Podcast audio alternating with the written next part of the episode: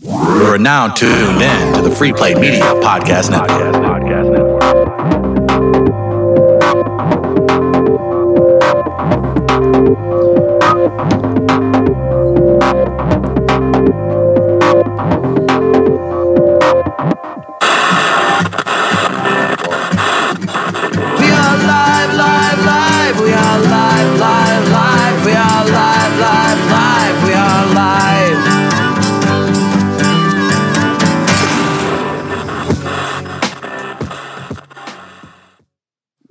Are live. Chris Denman. I'm going to go solo today. I'll introduce you to our guest in just a moment. Got to say thanks to Barrel Beard and Tattoo Oil, great sponsor of ours, and given the time, veteran owned, made right here in St. Louis, Missouri. Check them out. If you have a beard, if you don't, beard and skin product, you guys got to check them out. Great partner of ours here on We Are Live. Today, very pleased to be joined. He's playing at uh, playing. He's performing at the Funny Bone here in St. Louis all weekend long. You know him from American Ninja Warrior. He's a champ of The Apprentice. Aye. Matt Iseman. What's up, man? Good to see you. Nothing. I love that you're going solo. I feel like this is when Sting left the police. You're It like, is. Well- Travis, I gotta, I gotta spread my wings, bro. Right, I like to compare it to uh, it's almost a Lone Ra- You remember the movie uh, that Adam Sandler and Steve Buscemi did, where they were the Lone Rangers and they took over a radio station. You, I'm Right. blanking on the uh, cinematic Radio Pirates, masterpiece. was it, or something? Something along Airheads. Airheads, Yeah, Brendan yeah, Brendan Fraser. Fraser. Yes, exactly. Yeah. Your favorite actor? You were telling me before we turned on the Uh. George of the Jungle. He That's was so right. good. He was good in the Mummy. Yeah, I, I prefer that. School It's- ties. Come Yes. on. His later work, not so much. Well, you know, he does what he can do. But uh, no, I'm we're pumped to have you in St. Thank Louis, man. you. You've been making the rounds all morning, doing everything. You're still smiling. You're very affable. We had a really good conversation prior to this. Part of the gig. Uh, I mean, is this you? No, Am I, I, seeing think I, I tend to be an, an I, I- I tend to be a very enthusiastic, positive guy, and I also I'm someone who I think uh, you know I came I had a career before entertainment. I was a doctor. I went to medical school. I got my MD. you don't talk about that much. and I'll, occasionally on stage. Well, yeah, right. It's so. It's. It, I'm giving you shit. It's, you so bury it. It's- interesting. It's, shameful to Yes, bring up ex- the.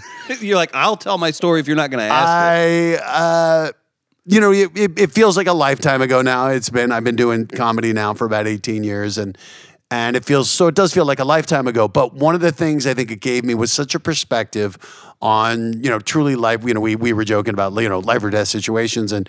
And what's really important. And so for me, having left medicine where you really are dealing with someone's life, people place Right. their health in your hands and the responsibility of that to come out. I know how lucky I feel to get to come out and do stand up comedy and to do American Ninja Warrior. And I talk about like in in in my line of work, in our line of work, I think the what we do isn't a job. The job is getting the job. The job is being unemployed and having to struggle. But when we get to do what we love to do, like when I'm on stage doing stand up, I'm having a blast. You have to be. Eh, why It's else so would you do fun, it, right? right. Especially with your background. I mean, It really is. It's great. So for me, you know, when I get to go around and have a chance to, you know, and, and the, part of the challenge for me though is having been on American Ninja Warrior now for nine years, and That's we just shot this- crazy. it's crazy. It's nuts when you think how long. I, I mean, been. you know, a show. I've I've I've I've done so many shows, and look, the people. You know, the the numbers on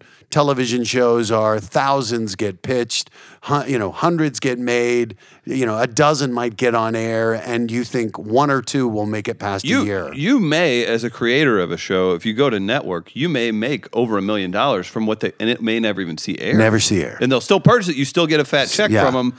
That bet I guess there's But it probably dies. writers. Yeah, it It uh, dies. it's insane. Though, It dies, right? and you look at you know you look at people who who have shows, and it goes two or three years, and it goes away, and and uh, you know, who was it like Alex O'Loughlin, the guy on Hawaii Five O, like CBS was determined to make him a star, and it was like year after year after year, and I think Hawaii Five O was his third or fourth pilot at CBS, where they're like, we we believe in you, we just got to find the right vehicle, and you know, thank God one stuck because there are so many people who have a ton of talent. Yeah, not everybody has And stand up to. And I don't you just got to get an opportunity. too. Yeah, right, absolutely. right.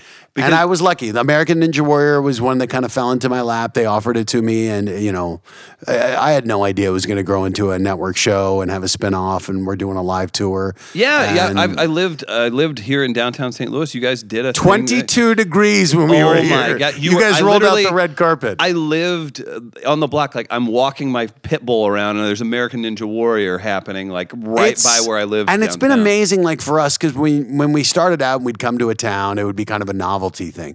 And now, you know, we we were just in Cleveland, and thousands of people are lining the course in the middle of the night. People show up at 3 a.m. to get to watch till They 6 do. a.m. And Absolutely. people are that passionate about it, and it's been amazing to see the growth and to see gyms open up across the country, and to see something go from this niche Japanese show to something on G4 to something on primetime TV to now a sport. I mean, it's bigger than the TV It- show. Did that lend it to? So you played four years at Princeton, correct? For Yeah. During undergrad. Crazy, by the way. You're not supposed to be athletic, funny, and smart. Right. I, like I said, on paper, I'm impressive, Chris. Okay, yeah. I, I don't know. I, I'm taking it all in. I'm liking the. I, I like the brown shoes. I appreciate a tall Right, comic. I, right. It's weird whenever I have to take pictures and I look like Shrek next Yeah. to Chris Kattan. Well, Like, I, it's- because I look short because I'm next to Akbar Gbaja-Biamila, who's 6'6", 260. Correct. So I look petite, and people meet me in TV. I'm like 6'4", 245. You're a big guy. I'm a big guy, but people never know that. And it's nice in comedy because I tend not to get heckled as much. Right, I mean, yeah. again, I'm not the most controversial comic. I tend to go up, have a good time. I'm not picking on people, but occasionally you'll get a drunk somebody. But usually you're like, all right, are we? What are we gonna do? I'm- Right. I mean, I'm not a fighter, so if they really called me out, I'd be in trouble. But I know people who can Yeah, fight. yeah, I'm yeah. sure in St. Louis I could pay someone to kick someone's butt. exactly. Yeah. If my co-host was here, he'd smash Travis- through Travis a table. is an ass kicker? Good Uh, to know. Absolutely not. He's not at Oh, all. okay. But, so we were talking. so as far as American Ninja Warrior goes, do you feel like uh, the athletic background helped with that? Yeah. I think this. I think stand up and your. So you know, it all does. It all does. I. It's funny. I look at it as I. I often talk about my my career, and I think of cross training. So for me, one of the things stand up is my first love. I love the immediacy of being on stage, being in front of a crowd without a net, and having to think on your mind, having to create the jokes, and then having to respond in the moment. And I think that's a skill set that absolutely helps with hosting, particularly when you do a live event. Now we do Ninja. Obviously, we record a few months in advance, but you try to call it as a live event. And I Sure. think having the stand-up background for me makes me feel comfortable with that situation. I've done improv at the Groundlings. I've done acting, and I think all of it kind of feeds into it. And and actually, I look at my medical training and think of you know the ability I learned how to process information and retain things, memorize. What's your things, back? and So handle- we. Uh, I feel weird not calling you doctor. By the way, Right, with all well, technically. I am, Yeah, but my yeah, yeah. dad, my dad's Dr. Iseman. I'm, I am, I'm, I, you know. What- well, what's your background? What's your so I went to medical school at Columbia University in New York, and Not to be uh, confused. Which does this happen because you're in the arts? Do people go, "Oh, I went to Columbia College in Chicago," to, and you're like, Or, "Not, or not people, the same." people sometimes will dum-dum." think like Columbia, like South America, like you went to a medical school in Grenada, like Right, right, right. one of those sketchy schools. Like you the really people that go to the MD. Bahamas. Do you know what I'm talking about? Yeah. There's these people, and they go on like a two year thing, and I'm like, I don't know that I want just you checking out my your nut. MD, Like, yeah, right. right. It, it's a weird thing. But okay, so Princeton, and then the Columbia, the Columbia in New York like where City. Marcellus Wiley went. Marcellus Yes, Wiley, yes, very yes. good. Uh, so yeah, he was at the undergrad campus. They unfortunately the medical school. So the undergrad campus is like uh, one tenth in Broadway. We were at one sixty eighth, Washington Heights. Mm-hmm. Not the nicest neighborhood, but but a phenomenal like top three med school. And got my MD and was doing residency when I realized my heart wasn't in it. And it was one of those things where I liked medical school. I loved the challenge. But as I got into it, I'm just like, this is this isn't a job. This is a calling. People's lives are in your hands. And I think when I started having this feeling, this this I, you know, I, I used to call it the Sunday blues. Like when you remember in Right. elementary school, Sunday would roll around, you're like, oh God, I got to go to school tomorrow. I started getting that feeling going into the hospital, and I thought, this is this is not how I should feel for my patients. This is not how I should feel for myself. And so I decided to take a year off to kind of reevaluate. And what think. was Dad saying at this point? So dad's a doctor. Yeah. Dad's ouch. I just kicked the microphone because I'm a professional. Listen, I- we get it. You're a star. Do what you want. I- Uh, he was a professor at the University of Colorado where I was doing residency. So I, I think you know, part of him is so proud that I'm following in his footsteps, and he never pressured me. But I think I respected my dad and respected the Is he financially tied to to you going through medical school? I grandparents helped out, Okay. but mom and dad helped out as Yeah. well, and so they, you know, there was not an inconsiderable. That's an odd investment. conversation. Medical school is not cheap. yeah. Um, but I think that they saw that my heart wasn't in it. So, so it, it was hard though to sit my dad down and tell him, you know, this career that you've chosen that I followed in, I'm not sure it's for me. I need to take some time to reevaluate. That you made it through. To, I made you it through. Right. it. You didn't literally, flunk I, out I talk about it. in. This is like the Titanic makes it across the Atlantic and then smashes into the Statue of Liberty and just keeps ramming into it until it sinks. Right, right, Land is right there. You've done it. You've made the journey. So you know, I, I sat him down and told him, and to his, you know, the the everlasting credit, the first words my dad told me were, "Life is short. Do what makes you happy." Wow. and and they've meant it. They've supported me in everything I've done and how ridiculous, you know, I go out and I got lucky in that, you know, doing residency, you're making thirty-two thousand dollars a year. Right, you're not right, making right. a lot. And I got out. I, I got into national commercials within a few weeks of getting out there. So I was making, you know, a good six-figure. So I was making three or four times as much as I was as a resident Immediately? almost immediately out in Hollywood, which made it a lot easier to stay. But more importantly, when you're not waiting tables. I'm not waiting tables yeah. and I'm making money, but more importantly, I was doing stand up and I just fell in love and I just felt like I found my calling. I found something I was passionate about. I love being on stage. Like when, you know, you if you come out to the funny bone and you see me, you're going to see someone who's like I know how lucky I am to have done something that would have been a great stable career Sure. but that I got the chance to step away from it and find something I truly love. And not many people, I think, in this world get the opportunity or or are lucky enough to truly figure out what it is that makes your heart beat faster that makes you excited to get out of bed. And so you know when you this came about from you going like going around in the morning. You know i got up at 7 a.m which was 5 a.m la at 8 time. But i'm getting a chance to go around and tell people I do comedy. I, I most because most people know me from Ninja Warrior. They don't know I do Yeah, yeah, comedy, yeah. and so the that has to be opportunity. nice though to get some of those fans to come out and Yeah. you're like, yeah, but I can do this. but I can do this too, and it is you know it's it's it's it's so so I I I work on a Hallmark Channel show too because the other thing I believe is career wise is I say I say yes to everything. I, I any opportunity. Obviously, I- as you uh, said No, here I mean like at the- at Gaslight no, literally. today. I mean to do it to do a podcast with with someone and and you know I will to your credit, Beth said this is one of the best interviews you'll ever do because Chris and you know she complimented not Travis as much. Thank He's not you, here, thank but you. Don't, but said don't. this. She, the one on, one you know, those are cute when it's one the, of the, the whole she wacky said though, gang. is you get an opportunity and and one of the like on apprentice one of the things i learned was the value of sharing your story where i talked about having rheumatoid arthritis and I being a comedian I don't and have to forcibly talk about things you've done. well, you're a pro. I, I do. No, I, pro. I love talking about this. myself. But but the point being that for me, uh, I'm on this Hallmark show and I'm talking to Bishop T.D. Jakes comes Okay. on this show. Yeah, big fan of And- the Bishop. And so a guy, you know, who I've heard of a lot, never really heard him speak. And he's actually written this book called Soar, and he's talking about he's actually talking about entrepreneurship. And so, you know, they had me ask the question: if you're stuck in a job that you don't like, obviously, kind of my background in medicine, what advice would you have? And I, you know, kind of throw this question to him, not not really expecting this answer. And he goes, If you only accept jobs that people offer you, you will only get hired for what people see you as. If you want to do something different, you have to convince them you can do it. You have to brand yourself. And it was just one of these things, like a punch to the face of like, you know, as much as I love comedy and as long as I've done it, a lot of people don't know. And so to take an opportunity to come out and do a club or to come and tell people in St. Louis that guy from American Ninja Warrior who you hear yell actually is also a comedian. We're guilty of it as just consumers. Whenever you watch a show, you're like, "Oh, this is jackass on the TV or do whatever." Yeah. When in reality, it's heavily produced. It's very, it's it's tough. I know it's it's entertainment, so it's not digging ditches, but it's tough to nail that. The fact Yeah. that you've even made it to there, everything you've said, groundlings. That's world class training as far as you're doing that. 18 years of stand up in LA. Yeah. I saw you were just at the improv. Yeah. Wonderful spot. I've been to shows there. you're going to get booed off the stage because if you suck, then the person after you probably has a Netflix special. Jim and Jeffries was show. on the stage. I was saying Jim Jeffries. Uh, you know, Jim Jeffries comes up there and Yeah, gun control. Yeah, Oh, well, sorry. no, Yeah, no, he was. No, he, he goes. Uh, he goes. I wasn't expecting to go up, uh, so I might be drunk, and uh, I might have done cocaine. I'm lying. I definitely did cocaine.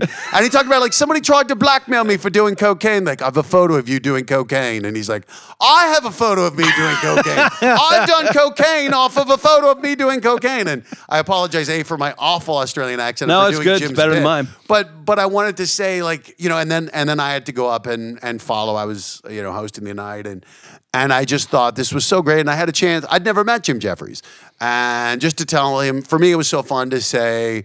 I just think you know you're you're wildly entertaining, and I love the fact that you know you'll you'll talk about anything. And and again, I, I tend to be a, a little goofier, clean comedian, but I love I love all styles of comedy, and Sure. and, and I'm a fierce believer in that either everything's fair game or nothing's fair game. And it's an interesting time right now for people who earn their living with words. As you see, one wrong joke can end a career, a wrong tweet, a tweet that is perceived or taken out of context. Right, right. And you know, to me, what what amazes me is as I look at this and and as entertainers and you know, there are when you see someone get crucified for a joke that people deem tasteless, but you know is a joke. Um, Yeah. or that at least there was an attempt of humor, and I and I just kind of feel when when we don't say like God, we need to allow people to to say things we disagree with. The the the importance of freedom of speech and freedom of disagreement is rather than silencing someone, you debate them, you argue, you point out their inconsistencies rather than silence them. And and again, as someone you know, I don't think I ever really cross a line, but I want comedians like Jim Jeffries or Jim Norton or Doug Stanhope who say things that are totally offensive but make me laugh. I want them to be able to do that because I think I think it's such an important way for us to talk about difficult topics. And as I look at things, I think politics is often downstream of culture. And when you look at Ellen's sitcom, you know, her coming out on her sitcom, how That how, was a big deal. It was a That big deal. A huge deal. a huge deal. And I think for so many people, more so than any political campaign, to see this woman who are like, oh, she's funny. Yeah. How something like that, uh, you know, can can through comedy you can change people's minds. Yeah, and, and that's I I always laugh about Ellen. Like I've literally never seen her show. Like I've seen clips or something, but like even for something that appears to be as simple as like hosting the Ellen show, how many years has she been a stand up? And, And- like good luck matching that level. You know, and the the people laugh about the Kardashians, and I'm like, I, they just, I think they've been on for now ten years. They just signed a hundred fifty million dollar extension. Don't be mad at them. Be And- mad at Ryan Seacrest and- you're and- mad at but, but but my point is, I'm like, look, out of all this entertainment options in the world, people are choosing them. They're doing something right, something compelling. Right. So it's one of those things like it might not be my cup of tea, but I have such tremendous respect for them that they've managed to make themselves relevant now, whether they're selling their souls to the devil, whatever it is. I think you know, being in entertainment, you realize how hard is it to A, get an audience and B, keep an audience. Because as we're seeing, you know, it used to be three channels. Now there are th- thousands, literally millions of channels if you think of YouTube or Hulu or Yeah. anyone can post something. You can go Facebook Live. And for something to stand out and for someone to maintain an audience, whoever does it, however they do it, I respect. I'm like, it might not be what I enjoy, but you're doing something that people are responding to. and it's to. under the vertical of entertainment too. Yeah. I mean, you, and I haven't name dropped enough, but my podcast partner from another show, Ian Bagg, very, Oh, very, oh, very, Ian Beck. I'm the comedian. I'll put fingers in your mother. But, but he absolutely he'll say he's like yeah he- and he's a he pretentious bastard about some comics or comedy but he won't hold he will say if you make a dollar off of getting out there it's so hard Yeah. to do anything and I watch it with him I'm privy he's pitching shows right now just because he's one of the funniest acts you'll ever see doesn't mean he's selling that TV show. It's- so it, it's it's refreshing to hear you say that too. and it is, and and and it's one of those things when you know there there there's there there that is one of the things that bothers me about comedy, and and that I respect Ian for saying it because I agree too. Like we saw it with Dane Cook or Larry the Cable Guy or Carlos Mencia or Mencia for a little that. different reason, but Yeah. but how some comics will have a stratospheric rise or Amy Schumer, and then there's this backlash. Yep. Yeah, yeah, yeah. And so many of it are comics who are like, I'm funnier than they are, rather than saying, Are you? right? A, are you? And B, look, it's not. It doesn't matter what you think. It matters what the audience thinks. The Correct. audience is right, and you know, to a certain extent, when you look at a comedy club, one of the realities is they don't really care if you're funny. They care if you can put butts in seats, and That's- and because it. it's money. It's Yeah. it's it's money, and you know, so so uh, when when someone like Dane Cook or someone has this meteoric rise, and I I was there in L.A. Like it, there was this club called Dublin's, and it was the most magical club. It was Tuesday nights. This guy Jay Davis, and it was the hottest room in town. I mean, the Laugh Factory, Comedy Store, nothing. Tuesday nights at Dublin's, it was 300, 350 people. Justin Timberlake, everyone showing up, and A-list comics would go up, and if they didn't bring their A-list stuff, and cry, you would bomb. I mean, Really? this was one of the toughest rooms, and Dan Cook would go in there and destroy. And it was one of those things where. I think a lot of people saw him on TV, and I think some comics, you know, Jerry Seinfeld, he's very verbose, he's very wordy, very clever. That translates. But to have seen Dane Cook, what he did live, I thought as a performer, I'm like, I don't care what people say. Like, I saw what he did to this room week after week, month after month, year after year, where I was like, this is one of the greatest, most electric live performers I've seen. And so when people tore him down, I was like, the, he, his success only serves to help comedy in general. Right. To get more people to want to see it. The blue collar guys, you might not like them, but people go see their act, they enjoy it, then they come to the comedy club. And so, you know, as as comedians, I'm I'm I'm always like when someone has success, I'm happy for them because I think it helps stand up in general. Kevin Hart going around generates more interest in stand up. Amy Schumer does the same thing. It is so tough just to get someone to do the act of leaving their home and walking into a club. Yeah. is so damn tough. Like even the people say you sell out every show this weekend at the Funny Bone, which you guys got to go see him this weekend. Funny Bone. Even if you sell out every single one, that's still compared to the population of the city a, a tiny, Right. minuscule percentage Right. of people that are actually out. So the act of actually getting people there is such a tough task. Here's a question, and it falls to Dane Cook. I saw a picture of Dane Cook who's in his 40s too. Whatever he, I'm, he's he's jacked. He's Yeah. a good looking guy. Same for you. I we have friend uh, Michael Costa, handsome Yeah. guy. Yeah, I know Very Costa. fu- yeah, former professional tennis, Tennis player. player, right. It's funny to me whenever there's the weird turnaround backlash to in every other social norm in America, you walk into a room, some people are going to notice you. You're taller, you're a handsome guy. In comedy, it can back turn in a way too. So you're almost, I almost appreciate that at times where I'm like, oh, he's he's showing you people that are maybe thinking that you're superior uh, with, like you said, being very wordy or, Right. or verbose. It's interesting to me to see that to come back around being a handsome guy or something too. And Brendan Schaub, who's a fighter, Yeah, who's now the fighter and the kid with Bryan Callen. I- correct, yeah. Great MMA, yeah, great podcaster. absolutely. And he's now he's like headlining stuff. Yeah. I don't know if it's too quick for his stand up. I haven't seen it, but I, I bet he's facing some of that too. Does that? uh, Do you know what I'm getting yeah, at? to- there? totally, Yeah. totally. You know, and I, I think it's it, I think it's much tougher for women, for for a pretty woman where Yes, a lot of absolutely. guys might not listen. Very good point. I mean, for me, I've I've I've always felt that I I uh, I think I tend to be goofy enough and self deprecating enough. I don't know. I, I haven't You don't noticed. have the jock air about you, despite maybe I- someone thinking you have the look. Yeah, yeah, I think so, and I think I think you know, I gr- growing up, I identified more probably. Again, I, I, I was an athlete. I played in college, but obviously it was Princeton, so it wasn't. You know, that's like being on the chess team at Miami. It's not Right. exactly what Princeton's known for. Yeah. you know, I've always known. I think that I've I've identified probably more with the intellectual side, and and for me, I always felt like I was a younger brother, and for me, comedy was the way I got got along with my Yeah. older brothers. So for me, I think I've always felt comedy was how I related to people. So for me, I, I feel comfortable about it.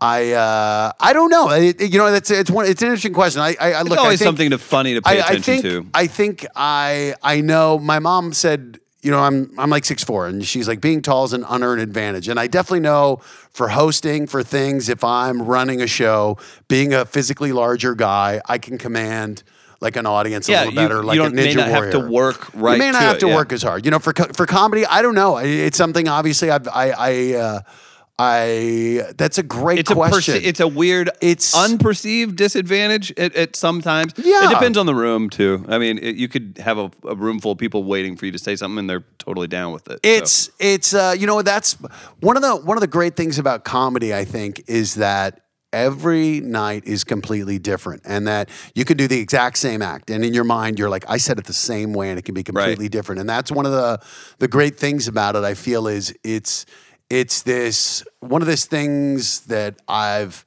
you know read read a lot about. There was uh, Amy Cuddy, this professor at um, Harvard, who did one of the TED talks talking about presence and and one of the things they talked about was performers, great performers.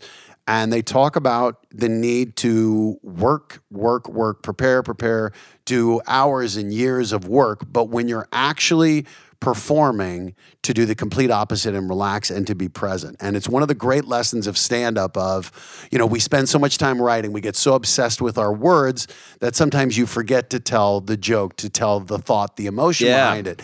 And as a comic, one of the great things is, you know, you spend all this time writing, and, and one of the early mistakes you get is you get obsessed with, I'm saying the joke this way, but you're just saying words and you forget why it's funny. And so, what I love about comedy is it is a dance. You're on a wave, and it's this immediacy. And as soon as you check out, as soon as you uh, start thinking about something else or think about what jo- joke I'm going to tell next, you can feel it, and the crowd can feel it, and the crowd lets you know when the laughs start dying down. Yeah. but it's but it's what I love about it is this. It's this dance and it's this thing that keeps you present. And I also think it's again going back to hosting that thing of really observing what's going on and really being open and present to it. And it's, you know, I think it makes you a better person in life. My girlfriend will disagree. She says I'm not always present. I'm playing video games. Yeah. But but it's it's what I love about stand up and one of the things I think that is best about it is that every night is different and every night forces you to to you can't just go through the motions because no, if you do not at all. the You crowd get caught. sense, It's- you it's get like a- caught. A, mixed martial arts fight. Like, Yeah. no, he has thirty. I mean, did you watch like. GSP and and Bisping the that other trap he set, and he even I, I said Oh. the trap. I can't do a GSP, but Yeah, that- the GSP. Michael Bisping, yeah. it- But I thought GSP was gassed. I thought he was done. I did too. I tweeted it out. I go GSP's slowing down, and Yeah. what's Bisping known for? Going all day. Yeah. His heart rate's like unhuman. So whenever he did that, and I and I again very low level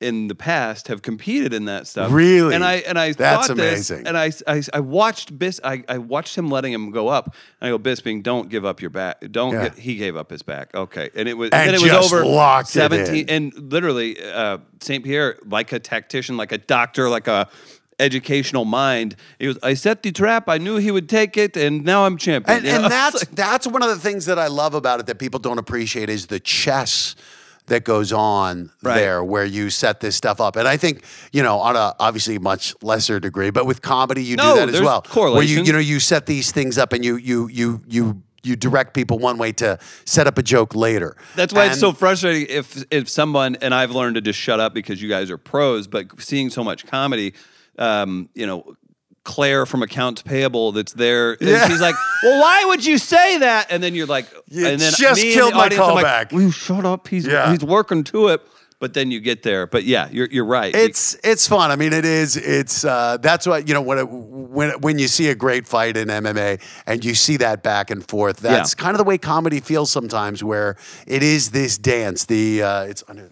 No, there we go. I dropped my phone. I I gotta know make sure. where we are. We are so clumsy here. It is Right. directly under your feet. I'm gonna use my uh, my Um, feet. Here we go. to but but that's what I love about comedy is you know with Ninja Warrior we tape it and it gets edited and it gets shown weeks or months Yeah. later. But with stand up, it's the immediacy. And I remember Jerry Seinfeld saying, I don't care how famous you are, you get five minutes. After that, people aren't going to fake laugh. They're not going to care about your show. They're going to be like, either make me laugh or not. And What a crowd will let you know. And it's great when you're like, if you tell a joke, you know, sometimes like they're an idiot, they didn't get it. No, they came there to laugh.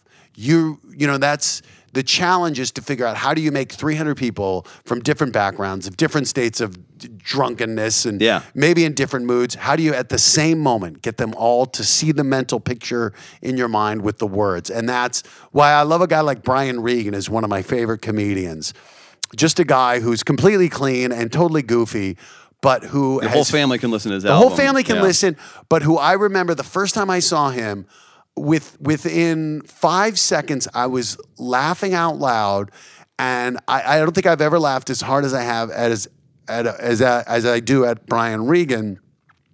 And how clever he'll start with a joke, and then I'll listen to him. And I was just listening to him do his UPS joke, where there's you know a thirty second setup, and then it's every line is a punchline, killing. and and I'm just like, that's not by accident. He's worked for years to figure out the verbiage, the pauses, and and that's what it is. It really is. It's a tweak. It's you know, I flip the words here or I pause here, and and like. You know when you when you see you know as an MMA performer you see someone do it or a musician you see someone play a riff as a comedian when you see someone able to do that and take a joke and to push it and to to take a topic that Yeah. normally would be a minute long and do 10 minutes on it and you just you tip your cap and you're like that I, I hope people appreciate how hard that is Oh my gosh! As an audience member, you have to watch yourself from cheering at the wrong moment because Yeah. you're appro- you're applauding the the setup to whatever. Yeah. Even we were talking about the, a, a small comedy festival that's being set up here. I set up a ton of events. I end up I had them. You have to do this. You have to do that. You know. And then the people that show up are just like, well, my pizza was cold. It wasn't that great of a night, or Yeah. whatever it was. It's like, this took three months and Yeah. appearances, all this stuff. So yes, the process. I think. Uh, I think that shows a higher level of intelligence if you can grasp that that entire but you process. get you know but that's what you get too and and that's one of the things like we learn in LA is you know people always say we're coming to your show but but I get it like you know they work a full day. And I, Jay Mohr said this once. I remember him saying Mohr, it Jay God. Mohr you know he was talking on stage and he goes look I know you worked 12 hours at Napa Auto Parts today to earn 127 bucks and you're coming out here with your girlfriend and you're going to spend $83 so for the next 22 minutes I'm going to give you everything I have to entertain you. And I just thought it was such a good way to summarize it of like this blue collar mentality of you paid your money Yeah. my job is to entertain you Right. and not to tell It's an you you're exchange of goods. yeah it's an exchange of goods and it really is you've selected this out of all the things you could do you could sit home and netflix but you got off your ass you came out and so now i re- Red Rocks. I was at Red Rocks and it's pouring rain. You know, this is the great concert venue in in, Yeah. in Colorado. Pouring rain, and and uh, we went to see Jon Bon Jovi, and it got delayed for like two hours. And he came out and he said, "You you waited in the rain for two hours for me, so for the next two hours." My ass is yours, and he just started rocking. and it was one of those things where I was just like, you know, just that statement alone, The of, like, acknowledgement. the gratitude of Yeah. someone who appreciates the audience and that's one of the things that I that I think why you know getting back to this point of why I'm so enthusiastic is I appreciate I know how lucky I am with the opportunities I've been given and the shows I have and the opportunity to get to do stand up at at the funny bone. And so for me, you know, if people come out and come to the show, like I want them to leave going, I'm, I'm glad I came. That was a great time. And money well it. spent, Yeah. man. Yeah, it, it's crazy. By the way, Jay Mohr uh, used to do regular spots on our radio. Yeah. D- didn't owe us anything. A, he's insane. B, Yeah. he's Brilliant. so funny. He, and what the, you just on said, the he- phone, he can be funny on the phone, which he- is almost that's what he would, he would call it, and we would talk privately, and he would just be like, "Yeah, I just feel like you know, if I'm to call in, I got to make everybody." I'm like, "Yeah, man, you're you're awesome. Yeah, You're he's awesome. very a, a talented guy." Here, before we get you out of here, I had a couple questions. Uh, a friend of mine. Um, Whenever you guys came through St. Louis, he was in the UFC. He was a welterweight, Right. Which means he walks around at like 190, but a, a guy who has no fat on his body. Right. I was like, "Hey, why don't you go win this thing?" And Right. he was like, no, that's for people that are five foot six gymnasts that are 160 pounds at most, Yep. probably more like 130, 40 pounds. Yeah. Uh, Is it, and I don't, I don't pay attention to the show enough to, Yeah. to know. Is it mainly guys like that? Well, did, uh, I'm trying, did John Dodson compete in that? Or We've we've had like the biggest guy we had complete a city finals course was Kam Wimbley, who was a defensive end for the Titans Yeah. at 6'5", 255. But so, you know, we came from a Japanese show and and their numbers are a little more where they've now had, I think, 3,300 people go through and I think four have completed all four stages. Wow. All of them five five or under, 150 Yeah. pounds or under. The two guys for us who've completed it, um, Geoff Britten and Isaac Caldiero, I think they're both under six feet, but you know, five nine to five eleven, a little taller. And 155 to 160, but both were rock climbers. So, Uh-huh. you know, just grip strength for days because so much of it, the initial course for us, a lot of it is agility, then, you know, a little strength. But stage three uh, in Las Vegas becomes so much upper body strength where any additional mass you have is just sapping that grip strength. So you Right. really do need to be lean. One of our better competitors is Grant McCartney, who's like 6'2, 195. But you see it. You see the impact of on an extended course, Yeah. that additional mass, you're running with, you know, a, a small child on your back. so crazy. it's you know, and that's but but in a way it's what makes it great is look, people from five feet tall, Kacy Catanzaro was, you know, our breakthrough gymnast, five feet tall, 95 pounds to, you know, we've had 6'10, 6'6, 6'7, and Wow. you know, two, we had 270 pound guys. People from tw- 21's the youngest, but we've had um, 77 year old people, men, women, all different sizes. And it's the one sport where they all can compete. And what's kind of cool is, again, you look at the NFL, my co host is Akbar Gbaja-Biamila is 6'6, 260. He was a journeyman player, and this guy's a specimen. So you look at, you look at like, Yeah. for people who couldn't play, you know, who didn't have the dimensions for football or basketball, or maybe, you know, baseball wasn't their sport. This is a sport that suits a different type of athlete. And so I think it's been really cool to have these people who really never found an organized sport, who've now found this thing that rewards their athletic gifts. Right. And more importantly, I think than talent, the thing that separates the great ones is tenacity. It's it's it's perseverance. It's, Yeah, it's training. yeah, It's it hard to work. level. It's really is the harder you work, the better you do. And so it's it's been a show I think that came out. You know, we were we were fortunate to come out at a time when people were getting bored with treadmills. CrossFit was on the rise. Tough Mudders, and to be a sport that that women can do well at. Yeah. At a time when you know we want to empower women and have young girls feel like they can do anything. So you know, w- you know, if it came out three years before, maybe we're off the air now. And but we came, you know, so there's a huge degree of. Well, congratulations on Thank that. you, that's man. so great. I, appreciate mean, seriously, been that's nine years. That's that's crazy. It's absurd. we haven't went too deep on it, and we only have a limited amount of time. Uh, the Apprentice. You Yes. won The Apprentice. I've seen. Uh, I've seen. Chael Sonnen do it. I've seen Adam Carolla be on it. I've seen. Sonnen was great. I love Chael Sonnen. He's A great talker. great talker, yeah, And a good guy, a good guy. Uh, he seems like a, a wonderful guy too. So, experience on that. First off, how many people go? Are they mistaken, or did they go? Oh, the one with Schwarzenegger. Like, is that weird Most because of the people- president being out there all the time? So it was politicized. I mean, the, the good news was going into it, I was, uh, you know, one of the lesser known celebrities on there. It's guys like, you know, Vince Neil or Chael Sonnen. I would have been Snooki. I would have had Jon Lovitz doing Right. his voice of uh, the critic, uh, which is basically just Uh, his voice. the Literally, time. the entire time I'm around Lovitz, I'm like, I'm Jon Lovitz. Right. Theater. I'm doing Will you Lovitz be the devil Lovitz. for, You like, two seconds? But he was Yeah. such a good sport about it. But, Yeah. but I think so. uh, It, it was. You know, we shot it in February of 2016 when Trump was one of 16. Right. No one even thought he had a shot of the primaries, let alone winning.